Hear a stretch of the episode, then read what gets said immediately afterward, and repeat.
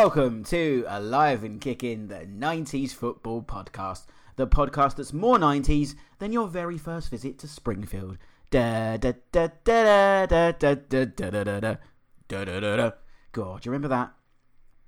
My name's Ash Rose, your host and guide on this, the original 1990s football podcast. Hope you are V well. Thank you very much for hitting that download button and joining us once again on this nostalgic ride through 1990s football. That's quite an apt thing to say, actually, because we went on a nostalgic ride ourselves last Friday night, and this is what we are bringing to you today. Yes, you might have known if you're a regular listener or you've seen us tweeting about it, there's been lots of activity on the Twitters, which is nice. Uh, we went live. Alive and Kicking did their first ever live show last Friday, the 20th of July, and it was from a new bar that's in London that I implore you to go and visit. It's called Golazzo. Check them out on Twitter at Golazzo London. Obviously, from the name, it is it is inspired by Football Italia in the 90s. James Richardson on a, a, a, Saturday and a Sunday on Channel 4. Golazzo! Tim, the owner there, has created this bar. It's on Camberwell Road in London, and it's a complete haven to 1990s football, uh, especially Italian football. Wall to wall, literally wall to wall of nostalgic products, merchandise. The ceiling is decorated in pages of Gazzetta dello Sport. Yes, the newspaper that James Richardson used to hold in front of him, sitting outside a nice Italian cafe on a Sunday before he presented uh, that amazing, amazing show that we all watched. And there's a bar in London now dedicated to that very subject. Go and check it out. You'll spend most of the time just looking around, whether it's the Panini wall, the newspaper clippings, uh, the Subbuteo Italian 90 set they had in there, I spotted. Um, a, an LP, God, there's a word I don't even use much, very much myself, of uh, World in Motion and uh, Pavarotti, Nessun Dorma. Um, not only is it just a great place to hang out, does lovely Italian craft beers as well. And if you like your pizza, cool, naturally, it's an you know Italian based restaurant. They've got to have some pizza. And I'm not just saying this because we did a live show there. The pizza is exquisite. It's great, great pizza by the slice. A proper uh, Italian pizza at Goal Lazzo. Check those guys out. Go there now. But they did their launch night last Friday. We were very honoured and privileged, uh, chuffed to be honest, to be asked to uh, to join in the celebrations and do our first live show. So myself, Joel Young, Matthew Chris, we all went down uh, from our separate ways. Me from Kent, Joel from the other side of London, and Matthew all the way from Liverpool came down to the bar. We came together, put on a show. Not just ourselves though, we also had two special guests as well. Um, former England defender, somebody who played at Italia 90, uh, Tony Dorigo joined us on the show, as well as author Simon Hart, who did a who's just literally releasing a book on uh, Italia 90 called World in Motion, which again you should guys should check out. And we kicked off proceedings. We kind of set the tone for the evening, speaking to Tony and Simon and the boys about Italia 90 because although Golazzo is very much themed in football Italia, I mean they constantly have Italian football on the TVs as well from that era. It was brilliant. Me and um, friend of the show, Greg Lansdowne, the Panini sticker man, we were spending a lot of time watching the TVs, and I think we were reminiscing about Dennis Bergkamp at, at Inter Milan and saying if he actually had done quite well out there, then Arsenal may have never signed him, and who knows what have happened. But yeah, it's constantly showing Italian football from the 90s on, on the TVs. Um, so yeah, well, that got us caught up.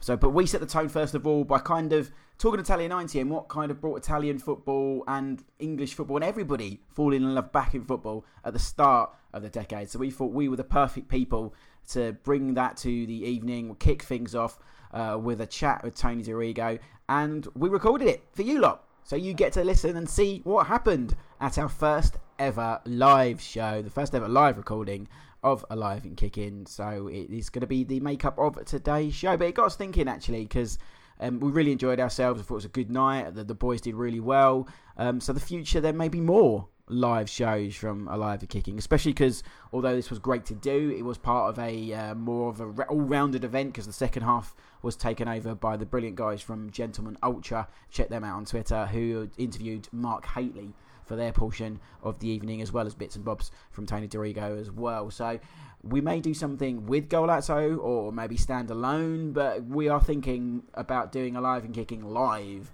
once again in the future. So stay tuned uh, for more information on that at some point in the future. We will uh, we'll get on that and we'll get everybody down um, and talking 90s football because it was a bit like that on the sort of the after show on Friday night because there were so many people that I spoke to and, and came up and we were talking 90s football, not just Joel and, and Matthew and, and, and, Tony and everyone else at the bar, um, but also the people that came. You know, the great Sid Lambert was there flexing his muscles from proper football. Weird chat. Greg Lansdown, as you all know on Twitter, um, the man who wrote Stuck on You, the Panini Man, as we call him, the Oracle stickers. Uh, it was great to chat to the guys from Outside Right as well. Um, check out their podcast to hear a little cameo from myself and Matthew talking about 90s football, but it was really interesting talking to those guys. Uh, and Scott Tweed, big friend of the show, someone who was on one of our really early episodes who we must get on soon. Scott, I promise we will get you on again. He was there taking images, which you can check out as well. Check out Scott's Twitter feed um, for images of the night. It was just all this big family there in one bar. So at some point, maybe we'll do a live a kicking event where all those people can come. Maybe they'll be part of the show. I don't know. The uh, the irons are in the fire. We've got our thinking caps on. All those cliches. Stay tuned because we may do more on that. But this let's get into the first ever live show first of all. Let's not get ahead of ourselves. Um, this is myself, Ash Rose, presenting along with the boys Joe Young, Matthew Christ, as well as guest Simon Hart author of The Brilliant World in Motion, and Tony Dorigo, live at Golazzo. Thank you very much to everyone at the bar. Thank you to Tim and Emma for inviting us down and letting us be part of the night. It was really, really enjoyable. Hope you guys enjoy listening to it too. So here it is. Alive and Kicking goes live. Sit back and enjoy a nostalgic ride through the decade that truly changed the face of football. If the 90s are now retro, then it's time for a celebration. Welcome to Alive and Kicking, the 90s football podcast. On behalf of Alive and Kicking, welcome to Golazzo, London's first 90s football Italian themed bar. I mean, look at this place. I mean, you're just looking around at all the pictures and the shirts and the stickers and stuff. It, it's a Gazzetta dello Sport on the ceiling. It's an absolute pleasure to be here. Um, I think uh, we're really chuffed actually to, to, be part of tonight's event um, as we set the tone, I guess, for the evening with a special live episode of our podcast uh, where we're discussing World Cup Italia 90. Yes, that's what we're doing. Before the guys later on get into Serie A stuff, we're going to set the tone with World Cup Italia 90. Um, for a moment, I thought we'd actually be celebrating the current lot going one better than the boys of 1990, but alas, uh, it wasn't to be, was it? And uh, it means we get to relive Italia 90 all over again. Um, for those who aren't aware, my name's Ash Rose. I'm the host of Alive and Kicking, which is the original 90s football podcast where uh, every week we discuss what happened in football that same week in the 1990s. Then every other week we give you a full length themed episode and interviews with names such as Roy Evans, Mickey Quinn, Alexi Lalas, who did our 50th episode, Brian Deane, Paul Walsh, Paul Parker, many, many more, uh, including the man we are speaking to tonight. And you can follow us on Twitter at AK90s, subscribe on all the usual podcast platforms and all that. But um, that's enough of all the housework. Let's get on to tonight and let me introduce you to our alive and kicking lineup tonight. And and if I'm the Lothar Matthäus of 1990s Inter Milan, then these two would be most certainly my Jurgen Klinsmann and Andreas Brehme. He is a social media mogul for TV's biggest hits. He's also a massive yeah. 90s football fan and head of the Juninho Football Fan Club, Mr. Joel Young. How you doing, Joel? I'm very well. The, the first thing. Oh yeah, give him a clap. I'm so pleased that the first thing I saw when I came in up on the wall was the Gazzetta dello Sport about when Ravanelli signed for Boro, so that's just made me feel infinitely at home. It's like they knew you were coming. Yeah, seven and a half million quid. I know. It didn't take us long to mention Boro. You might get a few. We're gonna. He's going to try and sort of shoehorn as many. No, we're going to have words later on, oh, me yeah, and Tony. Yeah, We've already discussed this. Yeah, I think we might. Another Middlesbrough supporter. I can't believe it. They're everywhere. They are everywhere. The word ZDS might come out. We're like we're like rats. You're never more than ten feet away from one of us in London. Uh, uh, completing my front three normally on Alive and Kicking. Here's a journalist for many of the sportsmen, Tifo football, football whispers. He's a Man United fan. We all know one, don't we? So we all got to have one, especially in the 90s. Matthew Christ, how you doing? Very well, thanks. By the way, have you noticed how that's not been screwed in, that picture? And Joel's turned up with a with a shoulder bag that's about Well, we'll know, six- yeah. 16 inches I might be wide. from Middlesbrough, but I'm not going to feed it. Come on. Wow, that's not what you said to me just now. Yeah, watch his Instagram stories later. You might see it on there. Um, I've also got two special guests tonight as well. Somebody who literally has written the book on Italia 90. Um, it's behind me here. Will I just grab it? Well, World in Motion by Simon Hart. Thank you very much for joining us. No, thank you for having me. Thank you. Thank you. I'm sure we'll get your inside view. But last and certainly not least, the man you're actually all here to listen to, not me or the rest of them, is uh, he's going to give us the inside track on Italia 90. His former Leeds, Chelsea, Torino, as we'll get to later, and England defender, Tony Dorigo. Thank you.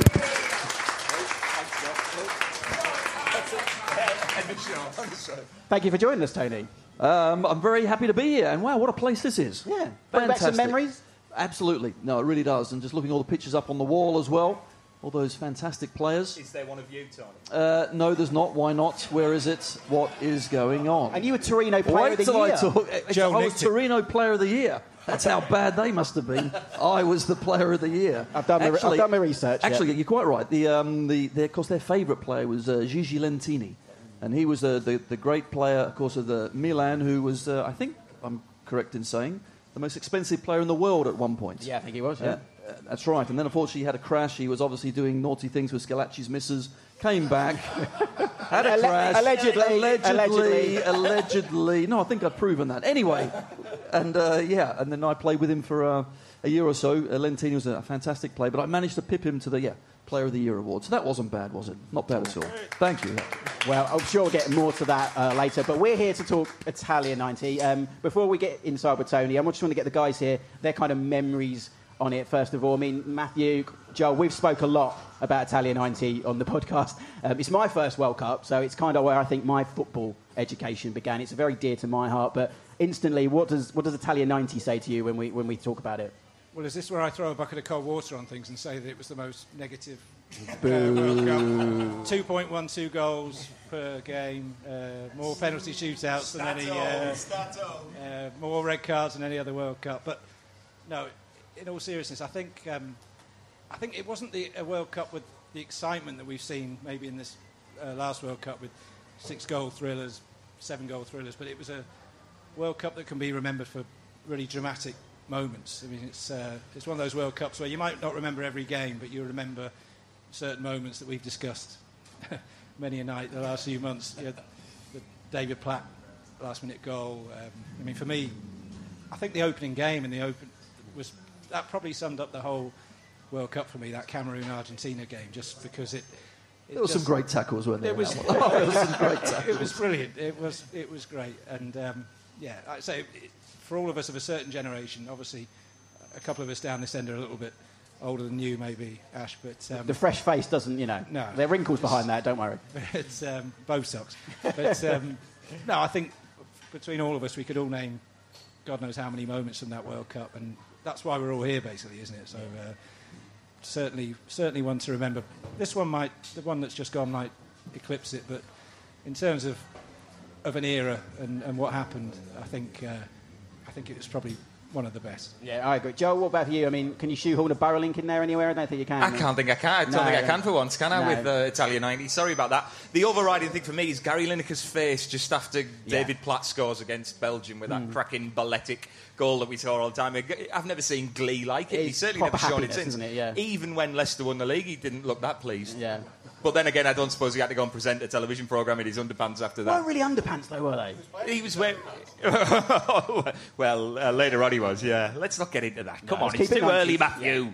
Keep it 90s. And Simon, you have literally written the book on it, so I mean, it obviously holds a very dear place in your heart. Well, I mean, what does Italian 90 mean to you? And, and just tell us why, what, how the book came about. Yeah, I mean, sorry if I can bring it back to you, Joel. You could have mentioned Branco, maybe. Oh, we talked we talked about him for World Cup '94 the other day as well, didn't we? Yeah, yeah. I should have mentioned him. Old fatty Branco. Yeah. Um, I mean, one one thing that for me was just the fact that we. I mean, one. Sorry to be the stato here, but one one thing that did jump out to me researching the book was that there were only only two players from in that World Cup from the English top flight who were born outside the British Isles. So we weren't used to seeing, you know, the Cameroon players dancing and jumping on top of each other. things like that. Canisius, you know, headband. There weren't too many players with headbands in the first division in the 1980s. Elaborate So, things, yeah. you mean? You're calling them show off, Simon? Is that what you said? So there were these little details which were, you know, new and exciting. Yeah. Yeah, it was very new. We'll get into it, but let's let's start at the beginning. I mean, Tony, let's start. I mean, how uh, what, what was it like at the start?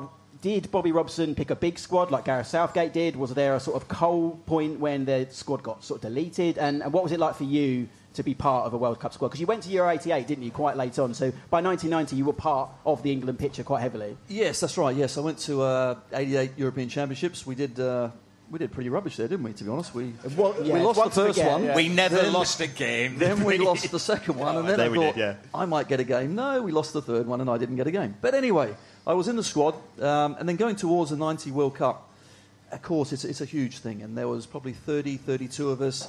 Then it was down to 30. Then they always have two or three extra ones just in case. So I think it was about 26 at, at one point, and of course then you have to name your, your, your 23 squad, and you're you know desperate to, to be in there. But I think for myself, obviously myself and Stuart Pearce, uh, he was obviously ahead of me, but I was kind of you know stuck in that number two spot, um, and I was you know, managed to, to squeeze in. But once you suddenly realise you're going to a World Cup, then it gets exciting. I have to say because uh, I'm sure, like everyone else, I was the same as a six, seven, eight year old, you know, dreaming of big things. And what did I dream about when I was, you know, down under? It was scoring the winner at Wembley, and it was playing in a World Oh, Cup. he's already in there Oh yeah, the I've winner already at done Wembley, that he? against Middlesbrough. But anyway, let's forget. let's not go on to that. Not just yet.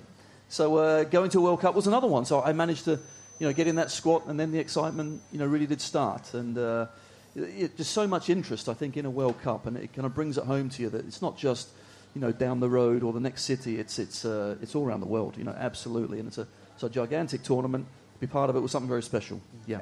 And just quickly, we obviously know your Australian roots. We know that you qualify by British, British citizenship. I mean, did that ever did it ever cross your mind not to play for England? How did that kind of how did that process work? Uh, it, it did. I came over when I was uh, 15, so just before I was 16, to Aston Villa. Uh, then two years later, I managed to get into the, uh, the first team at Aston Villa at eight, an 18 year old.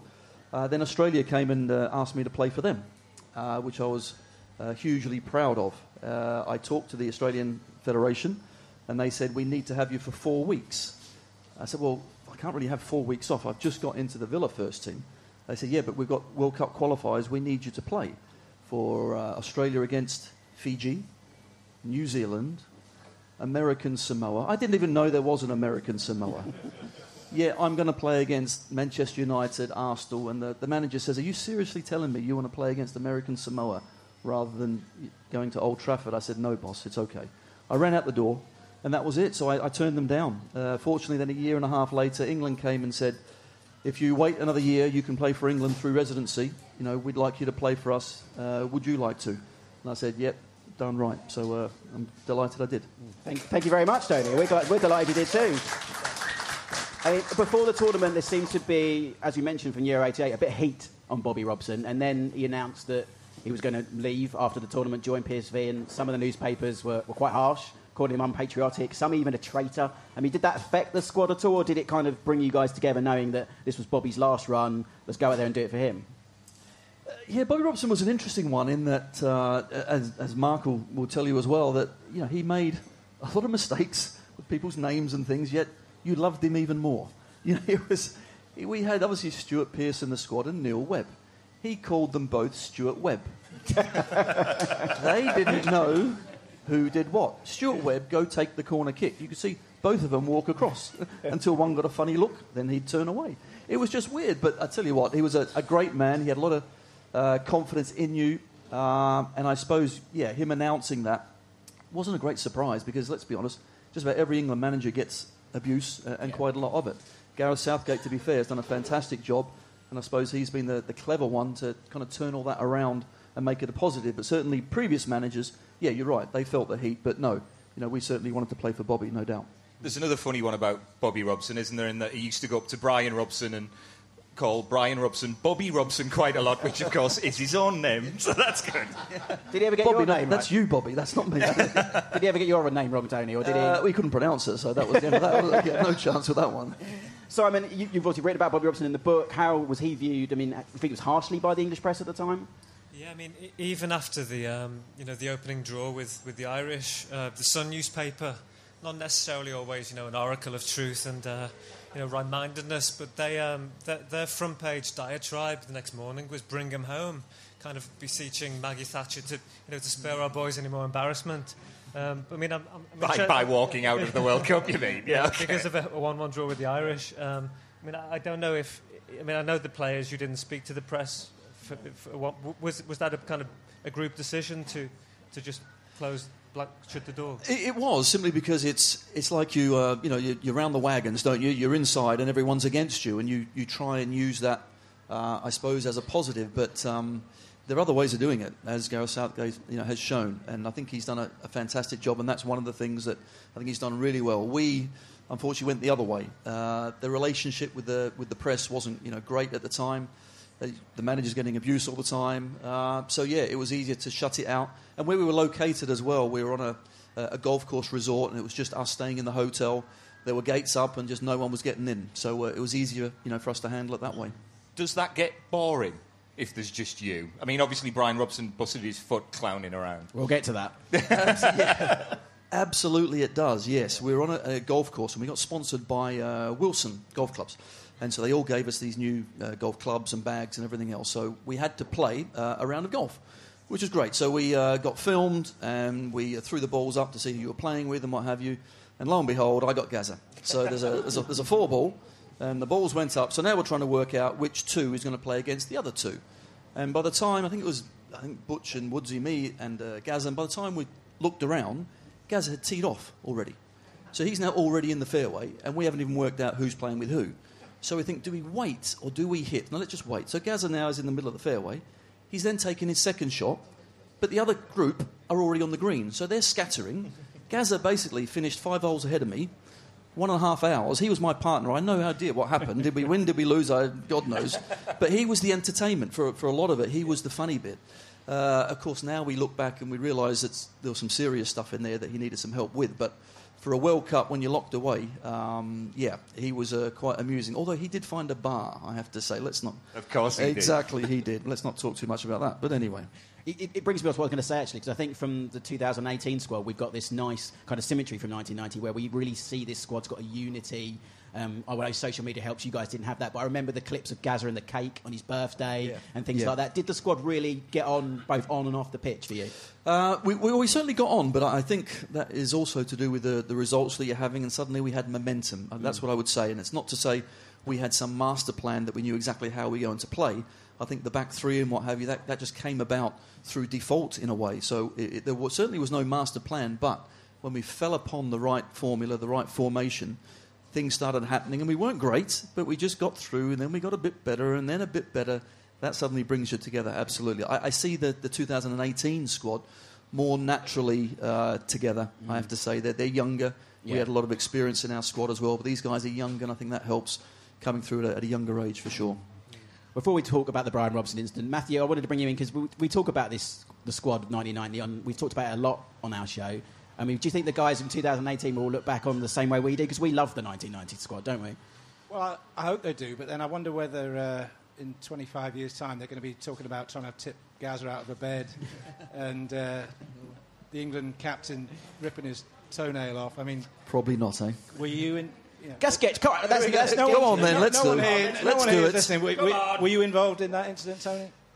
Well, funny you should say that. Uh, no, but I heard the scream because I was two doors away.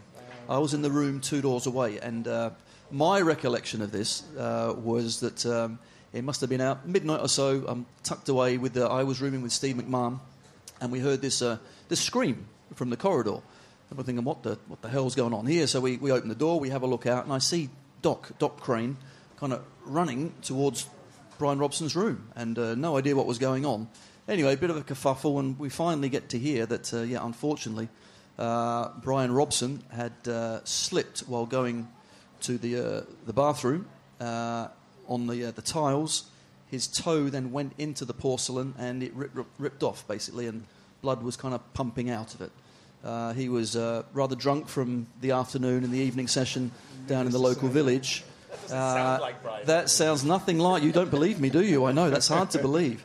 uh, and I just, uh, yeah, uh, it was a, a very unfortunate uh, incident, but when you consider the, the seriousness of, of uh, what we were there to do and the opportunity as a player and what have you, so that was, uh, that was Well, yeah, I- I. I was going to ask you that, about that because I remember being a young, naive 13 year old at the time watching that World Cup and the news breaking that um, Brian Robson was, was out with a toe injury and they, they didn't explain why it happened and how it happened. Would you want to explain why well, it happened? No, but then how do you keep that secret? If that Well, happened would now, you- how would you? No, you, you're quite right. Uh, I think the only person that um, I think gave the game away was actually was it uh, Barnsley. I think in his book some 15 years Well, later. So exactly. I mean, it's a well-known, stayed quiet. It's a well-known story now, but I mean, if that happened these days, there's no way you could keep that quiet from the press. But that, that surely that says a lot about your relationship with.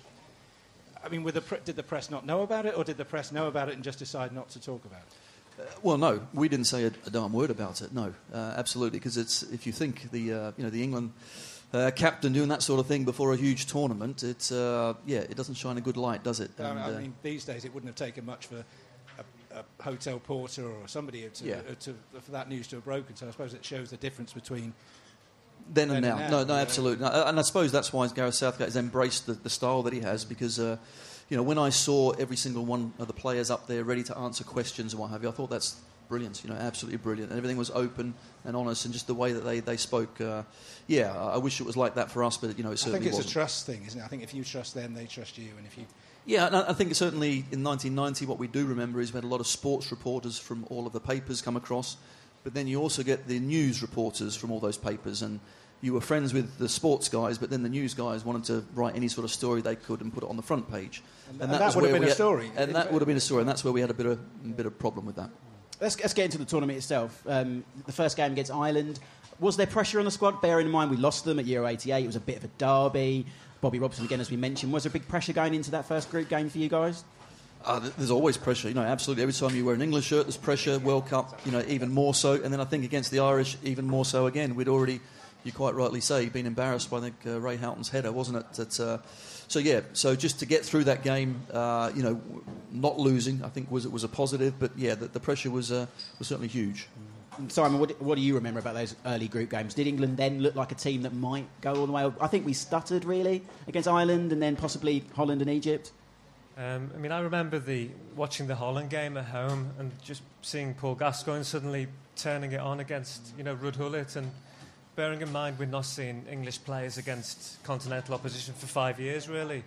You're thinking, hang on a minute, there might be something here. I mean, I don't know what, what it was like for you watching Gaza that, that evening.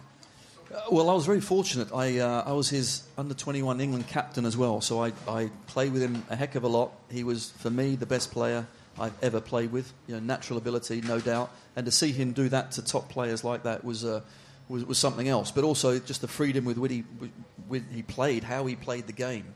Uh, you know, everyone was probably a little bit nervous. Not him. He wanted to get out there and show how good he was. And you know, the bigger the player that he played against, the better he seemed to do, which uh, was absolutely fantastic. So yeah, so those, those games, although not great, we kind of got through it.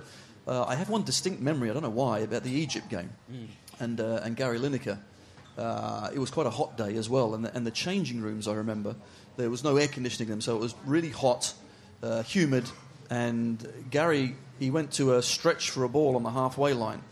He actually overstretched, and unfortunately something came out of his bottom into his white shorts. And he got in at half time, and oh my god, the stink was absolutely chronic. This is one thing, one angle we've never had is the smell. Absolute- It was no, it was shocking. It was it was because there was no there was no air conditioning. Did he I'm blame going- it on a, on a dodgy curry or something he had the night before? Well, yeah, he had obviously had an upset stomach, Yeah. but he just overstretched slightly, and he was wearing white. Yeah. I mean that doesn't help white shorts. So he actually, everyone sat down waiting for Bobby to kind of start speaking, and he went straight to the showers and got a quick uh, clean up, quick change, and he was fine. So no problems at all. And we beat them. Everything's Has fine. that ever happened to you before or since? No, absolutely not. Carry on. Next question. Give it time. Yeah, the, we've got the night to see through yet. Uh, what, going back to the squad, what I was going to ask you as well. Gareth Southgate this year made a lot of the players that didn't get as many games and had so much they were part of the squad. You, of course, kind of went out there, as you said, back up to Stuart Pearce. Is it a difficult thing knowing that you probably going to go be understudy out there, but do you still mucking as part of the squad, knowing you still want to get out there? No, no, absolutely. Uh, I, I didn't always think I was just going to stick there as a number two. I always thought, right, when I come on, I'm going to make sure I'm 100% prepared and ready, and that could be at you know at any stage. Um, I remember I was sub for the semi-final against Germany. Um, and then Bobby Robson, just before the game, said to me, "Right, if you come on, you know, will you take a penalty?" That certainly concentrates the mind. You, you know, then you think, right, I better be ready for this. Uh, so no, uh, my attitude was I am delighted to be part of it, uh, and when I get an opportunity, I'm going to be ready, whenever that may be. Can I ask you, would you have taken a penalty? Uh, well, I had to. I said yes. That's, yeah, it's one thing saying. well, no, well, uh, But you, yes, you, I would have a- taken. you weren't one. a renowned penalty taker. Really, No. I, I did took could- two or three. I took free you could hit a kicks and everything else. Yeah, dead ball. Yeah, but, but but I think what's interesting is that I'm looking now at the England team and, and how Southgate would have prepared. You would have the sports psychologist. You would have gone through absolutely everything about that. It's also the walk from the halfway line to the penalty spot. You know, he would have covered uh, every single stone to make sure that he got it right. Whereas uh, our lot, it was Tony. Do you want to take one? Yeah, I'll take one, and that was it. So Were you, com- were bit you confident enough that you, if you had well, I was, conf- I was confident enough to say yes, I'm going to take it. But then I'm starting to think about it. I'm thinking, oh my god, if I get on, I'm going to take a penalty. I think we, yeah. t- we talked about this on the uh, we talked about this on the '96 podcast, and I think we saw a lot of it with England in this World Cup. Is there was a lot of control going on. I think did we talk about Davasuka as he stepped up to take one, and he was all about putting his hand to his neck and breathing, and they'd been taught techniques, and I think you saw a lot of that with the England lads this Ab- time. Absolutely, and, and that's what I'm saying. I'm sure they went through every single process, whereas we didn't do anything. And suddenly I've gone, yes, no problems at all. Of course I'm going to take a penalty. I'm confident. I'm this. I'm that. Hold it a sec. I've got that walk now from the halfway line. It's the World Cup semi-final. So you start to think, and you end up going off track. And that's, I think, what Gareth Southgate's uh, certainly boys, you know, certainly didn't this time. I mean, after the group stage win over Egypt, was it a sense that you thought you were, you guys were getting better every game at that point? Because I think a lot of people were starting to think they were stuttering at the beginning, but that Egypt result really sort of set the pulses racing a bit, didn't it? Uh, yes, obviously you expect to go through the, the group stage. Um, don't know about setting the pulse pulses racing, but I think we at least were making progress. You know, we were, were going forward. Uh, again, you know, we weren't that fancy, but just the system that we had, and you look at the balance of the side as well. You know, the, the Linekers, the Beardsley, we had the ability with, with Gazza. Uh, you know, at the back, Paul Parker's like a limpet on any striker that thought he could score. You know, Wrighty in the air. We we had a bit of everything there. Piercy on the right, or Trevor Steven or whatever on the right, on the sorry, the right hand side. Piercy on the left. Um, I, I just thought the, the balance was uh, pretty darn good, and of course, Platty then you know odd sprinkling of uh, a magic as well. Uh, we had uh, some good players in good place, uh, good areas of the pitch. Yeah, the Belgium game. It's, it's not really remembered. I think Belgium did quite well that. I think They were good. Pl- yeah, they hit the post, didn't yeah, they? Enzo And- Scifo for, for Belgium was uh, was some player. Uh, you're right. Uh, they gave us a, a very good game, but what a goal! I I mean, mean, what an incredible Of all goal. World Cup guys, I say this a lot on the podcast. I Yeah. mean, of all World Cup goals, for me, it's up there with the best of them. And that technique, Absolutely, because uh, as a footballer, of course, coming over the wrong shoulder and then trying to hook it back, and you know, you're spinning away. I mean, everything is just most difficult it can be, and somehow he catches it absolutely perfectly, and it rifles in across the keeper into the net. Uh, yeah, oh, pretty happy after that. I have to Uh, say. yeah, well, I was going to say, Yeah, was there a yeah. few? Was there a few partying going on that night? Or Uh, well, no parties as such. Well, not that I know of. I didn't get invited anyway. yeah, You were two doors down. Yeah, so I was in the wrong room. Yeah. That's where I was, clearly. yeah, indeed, indeed. Um, and We had sorry going in. We had David Baddiel on a couple of weeks ago, and he said that was his favourite England goal of all time. The uh, the Platt one, just just for the balletic grace of it, I suppose. Uh, no, absolutely. No, I don't know about you, but I, I love volleys. You know, I think that's a difficult technique at the best of times. But to get it, he still needed to put some pace on the ball as well. Uh, it was just a tremendous thing. Of course, Gazza, the you know the, the clip through. Um, yeah, that was uh, that was some guy. I remember, and also um, it was in Bologna, Yeah. and the, the stadium itself is, is a beautiful, beautiful area of Italy as well. And looking at the stadium, and uh, it was a great setting for it. Yeah. Simon, David, just talk quickly about David Platt for us because that was a tournament he really came to to the world prominence, didn't he? And then he got moved to Italy, which wo- works quite nicely where we are tonight. I mean, David Platt was star of the show for England, really, and because poor old Pi Robson got into a bit of trouble earlier on. Yeah, no, I mean, I should say that I spoke to Brian Robson when I was doing the book, and he stressed that it was an Achilles problem. Um, so that's the official line. And in fact, that's what we, we did say. Yeah. it was an Achilles problem. Fortunately, the toe was on the same He came foot back as the bad Achilles. He came back from that World Cup with two injuries, an Achilles and a bad toe. So It's amazing how that happens, isn't it? But, um, Like yeah, buses. but I mean, David Platt, he, um, he'd, I think he'd, he'd, he'd never scored a goal for England until, until that goal Yeah. against Belgium. Um, he'd been the player of the year uh, for his, you know, his, he had a great season with Aston Villa. Um, but this was really his, his breakthrough. Um, I mean, interestingly, I mean, if you look at the players who, who, who shone in that World Cup, um, I mean, Schillaci, um, when England played, in a B, B team game against Italy. Six months before Italia 90, Schillaci was playing against Gazza. They weren't even in the A team. And, you know, Platt was another one who came through. Um, so for Platt, it was, it was a big, big thing. Um, I watched Sorry, I've had too much time on my hands, but I, I, I, watched, I'm glad you're here. Yeah, you know more than yeah, us. Some, somebody um, gave me access to FIFA's archives, and I watched again the, um, the England-Belgium game in its entirety. And at the end of it, after the, the ITV broadcast is finished, Big Ron is still kind of you know churning away in the mic as he as he was prone to do, of course. well, yes. Um, and, and he goes he goes to Brian Moore. You know what, Brian? We could be the worst ever team to win this. he wasn't so impressed. Uh, let's talk quarterfinals, Tony. I mean, Cameroon, they went into the tournament quite unknown, had this stereotype of the African team, not going to do very well, and obviously took the, the World Cup by storm. They beat Argentina in the opener, and they gave England, I think, one, I think it was the game of the tournament for me, not even even for a neutral. I mean, obviously, we're England fans here, but for a neutral game of the tournament, Lineker had the balls. I mean, how close were you that night, do you think, to going out? Uh, very close, and I, I do remember uh, the game in Naples really well in that we had a. Um, we, uh, Bobby Robson gets a, a, report on the opposition. Okay, so a scout has gone and watched uh, Cameroon, written a report up, and Bobby Robson, for the first time, actually just read us a few lines of this report. And it said something like, well, Cameroon, they, they can't really pass. You know, they're, they're not very good in defence. They're, they're not great in midfield. And up front, they're a bit weak. And so he's, he's reading this out to us. I'm thinking, oh, Christ, we won this already, haven't we? yeah. And actually, I then found out who wrote that report. It was actually Howard Wilkinson, which, I, which was bizarre, absolutely bizarre. So what I just said then, turn that on its head because they were fantastic, weren't they? What a team they were. And the, the first that we knew we might be in a bit of trouble was actually in the tunnel. And in Naples, they had the biggest tunnel to try and. Uh, the dressing room was actually in the middle, and you could come out at the end. So as we started going into the tunnel, we turned left. We had like a 75 yard walk, and then you've got to turn right. But as we're walking along this 75 yard bit, we can already hear this noise and crazy singing and dancing, and then what the hell is this? The Cameroonians were already there, and they're jigging. I'm bloody hell, this is crazy. So we're just walking up, and the noise got louder and louder, and, and they were up for it. I mean, they were going like crazy. And we're thinking, hold it a sec, we got a bit of a game on here. Well, little did I know, because they were fantastic, they weren't were, they? Yeah. They were they played brilliantly. You know, we did sneak through, yes, but uh, yeah, tremendous game to, to get through. You said there, Tony, that um, you know you got this report that had been written by Harold Wil- uh, Harold Wilkinson, Howard Wilkinson. Harold Bishop. Harold Bishop. Yeah, I was thinking about neighbours again.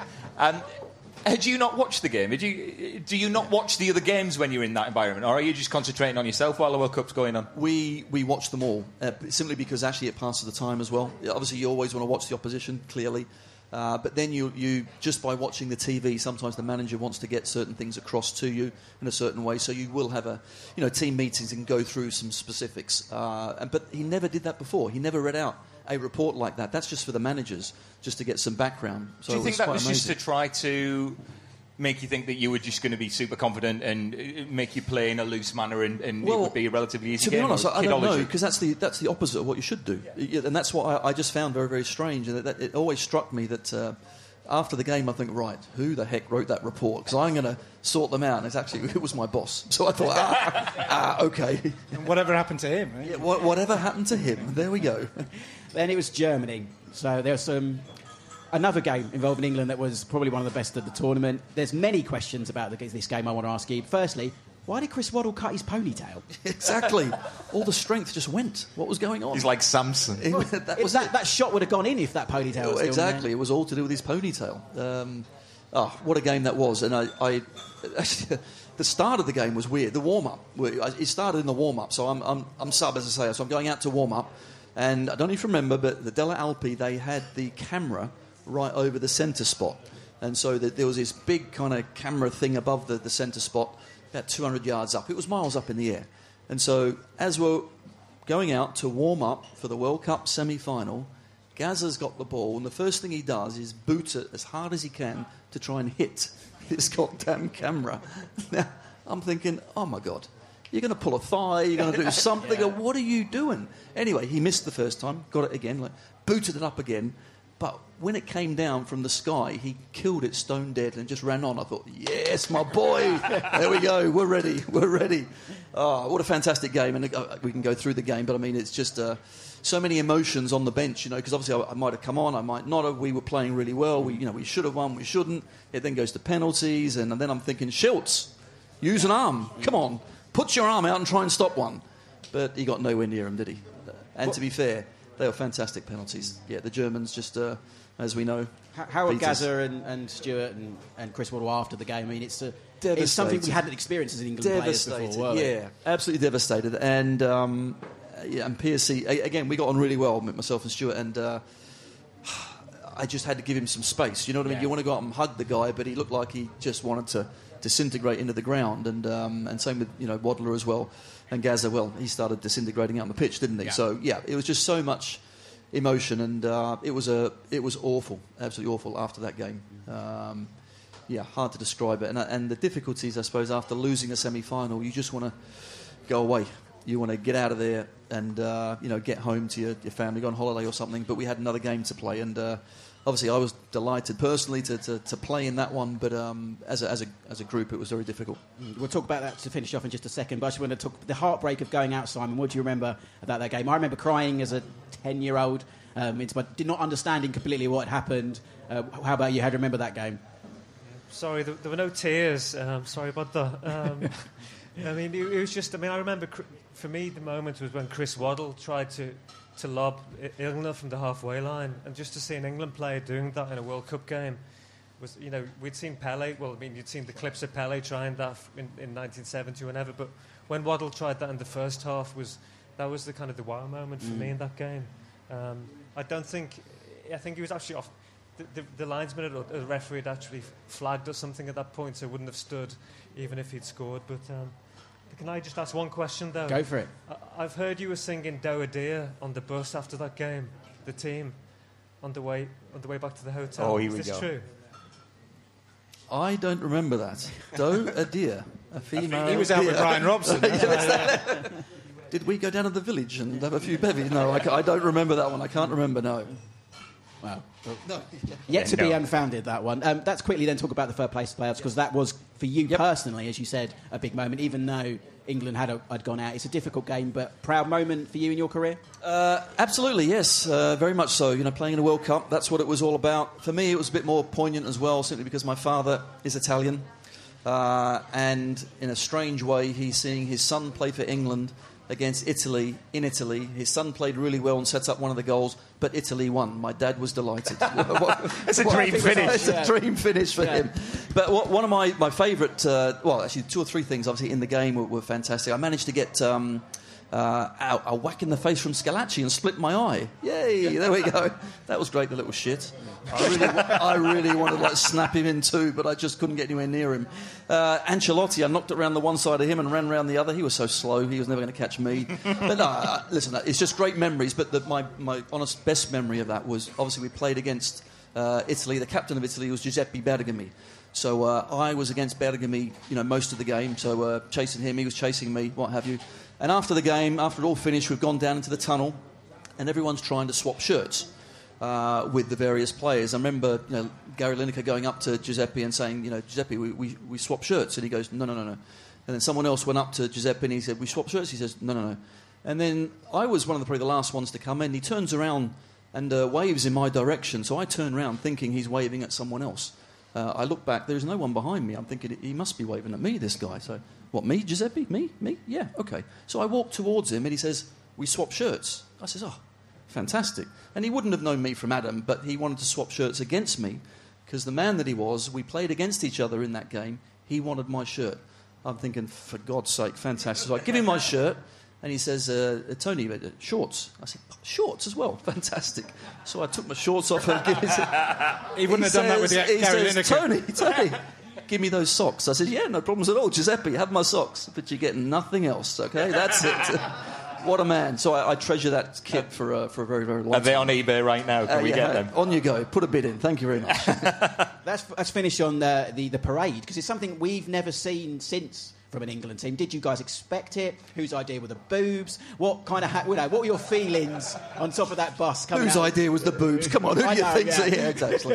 uh, well, well, the strange thing is, um, we were, as I said before, we were locked away. So you're on an island, Sardinia. We had our own little hotel. We didn't really know, and so you couldn't just look at social media and see the feeling, you know, back home. Uh, obviously, we knew things were were getting exciting, but we were just kind of devastated. We did okay, and then we flew back into Luton, and then my goodness, we just thought we'd we'd actually just get a bus back. Yeah. And then we meet our wives because there was a, a post house hotel in Luton that was about a mile and a half away, something like that. And all the wives and, and girlfriends and family were waiting there. Um, well, we, it took us an hour and a half. It was just ridiculous. The, the feeling, the people out there, it was just overwhelming in the end. And uh, it's only, I suppose, then you look back and think, oh, wow, you know, we've had such an effect on the, on the UK public, which, uh, which is absolutely fantastic. Can you feel that while you obviously have an idea of it, but I think Southgate talked a lot about you know how they how this squad felt it in this World Cup and how they felt the good vibes coming from home. Could you feel that, or could you only feel stuff through the supporters? Or I mean, is that a real thing? Is the question I'm asking? Well, no, no, it's definitely a real thing, but I suppose we didn't feel it uh, as much. Uh, I think certainly uh, they've been a lot more open. Social media helps. You know, there's a lot more going on that they can get the feeling, whereas us not so much. So uh, coming back and having that uh, was a surprise, an honest surprise. But what a beautiful surprise! It was fantastic. Yeah. To finish off, I'll ask Simon this first because we've, we've discussed this before on the podcast. Go back in the archives and have a listen. But the legacy of Italia 90, they, they say it kind of changed football, the, the perception, not uncommon common to what's happened in 2018 for you. I mean, do you agree with that? Is that what you found right in the book, how it changed the view of English football in this country? Um, I mean, I think th- this last World Cup has probably reconnected um, the England national team with the, the English public, whereas I think that World Cup probably reconnected, you know, football with the wider English public. I know there were always, you know, proper football fans out there, but I think people saw this product in Italy, you know, and England were actually part of this, this, you know, glamorous, exciting tournament happening, and after the, the European exile for five years, which ended six days after Turin. Um, you know, suddenly England were part of it again, and um, clearly, you know, advertisers, sponsors saw that football was something they wanted to be associated with again, and probably that created a more favour- favourable climate for the Premier League. So, yeah. Yeah, definitely. And, and Tony, for you, let's finish up with the same sort of question. Did you guys realise the change? Did you experience, Did you feel that change that was happening because of your exploits in 1990? Oh, we didn't know, we didn't expect. We just went out there to, to, to play as best we can and go as far as we can. And uh, uh, I suppose the, the dreams at the start, what happened at the end, uh, was far more than we could have hoped for. You know, absolutely.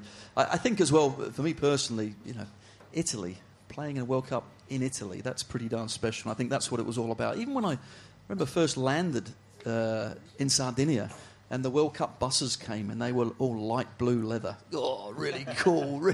And all the ladies and guys dressed up, they looked fantastic. And I thought, oh my God, this is going to be some World Cup. That's, that's not like um, that's not like West Brom away, is it? You know, you're not nothing going to get that there. That's exactly right. It's nothing like West Brom away. There you go. And what and fine, what do you what is your fondest what do you take away from Italian 90? When you when people say it to you, what is your fondest and final takeaway from that tournament? It would be, um, I think, in any kind of team sport when you when you go through uh, like winning a title, which I was very fortunate with Leeds. It's that bonding that, that happens throughout the year. I think in a World Cup, same sort of thing, just on a you know a, a gigantic scale. So uh, to to think you have to be with those guys for six, seven, you know, weeks, and then you achieve something like that uh, is pretty darn special. That lives with you for absolutely forever. So as soon as I see any of those guys, you know, we're straight back to that tournament, and uh, we're having a laugh, and uh, that's a that's a very special thing. Brilliant. Well, Tony's go on. Sorry. A gift, a gift from gift Golazzo. for Tony. Got a gift. Oh, Uh, blimey. I hope we've got gifts. I hope you've brought enough for everyone. Yes, mate. I'm not taking that off you after your eBay battle. Yeah, go for it. Go on. Uh, well, I guess yeah, that'll be good. Um, yeah, so we did a bit of a. We've got the um, sort of Golazzi on the ceiling, all that sort of stuff. I did a bit of digging around and thought, oh, hang on, Tony Dorigo's here. So um, I actually found um, the 1990 uh, La Gazzetta dello Sport Wow. third place playoff. Wow. The day before, Day before. Uh, it's got 10 pages on it. Okay. The Italian media gave 10 pages of La Gazzetta dello Sport to England, Italy, uh, third place playoff. And on page 11, Page 11. Why not page 11 of 10. 3? page 11 of 10, uh, if, if you just um, hold the microphone a second. I will. Okay, here we go. Wow, I didn't expect a presentation. It was. Yeah. So on page, I need, Luca, I need an Italian translation, please, here. You better translate this good, by the way. If It's there's anything bad, 5,000 words long as well, so we could be here some time. I don't know if anyone can actually see this, but there's a very young Tony Dorigo Look at that Barnett. There we go. at this point. Um, uh, it- Wow. It's explaining that he's played for Chelsea, that he's not played yet in the World Cup. All right, all right. But his dad's Italian. but, but his dad, it probably says that as well. So, uh, Is that for me? That's for you. Ah, for that's very us. special. Thank you very much. Thank you very. That's a pleasure. Thank you very much. Cheers. Thank you. Thank you. Thank you. I feel like I feel like that was such a lovely moment. We shouldn't have a fight now about the goal Tony scored against Go on, get Middlesbrough it- in the ZDS. Get that out of your system, yeah. I've just said it now. Yeah, Come yeah, on. right, Do you want to tell us about the most important thing that happened to you in 1990? And that was scoring the goal that beat my lot at Well, Wembley. that's actually quite funny because this silly little. It wasn't cup- to me. It well, it was to me. It was. There was this silly cup that suddenly became very, very serious when we got to the final. And so we are playing Middlesbrough. Now, Middlesbrough, to be fair to them, had won absolutely nothing for a long time. Ever. Chelsea at the time as well had won absolutely nothing as well.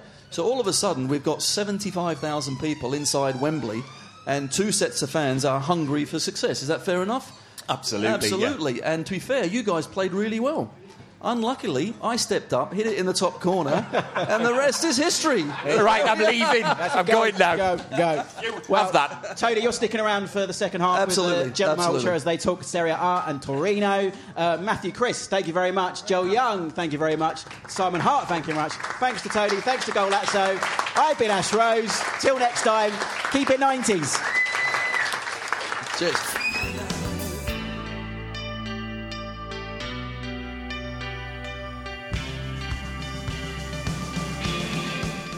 Did you enjoy that? There you go, eh? First ever live show in the can. Uh, we really, really enjoyed doing that. Uh, we were speaking in the bar afterwards while munching on some pizza and downing some beers that we really must do more. So, as I said at the top of the show, it may happen again, um, possibly with the guys at Golazzo because we thought it was such a great fit. We were talking afterwards as well. So, there are irons in the fire about some more activity for both us and the bar. Um, and just going on the road, live and kicking live, it's something that we may visit more in the future. Um, but until that point, um, we'll be back soon with more This Week in the 90s and back to domestic matters as well. We're getting more themes and fun from 1990s football, as always, here on Alive and Kicking. Thank you one more time to the guys at Golazzo and Tim and Emma for getting us involved. Thank you if you came down and I said hello and, and just enjoyed it. And if you followed us since and you, you're downloading all our archives, get involved on the uh, Twitter feed and the Facebook page. That's make this a one big nostalgic family from the 1990s. Um, of course, you can follow us at AK90s, and if you are a subscriber on iTunes, rate us, review, share, subscribe, all that gumph. We're very much appreciated. It keeps the dream alive, keeps us going, keeps the 90s nostalgia in full flow. But I'm going to leave it there. Hope you enjoyed that live episode. I've been Ash Rose. This has been Alive and Kicking. And until next time, keep it 90s.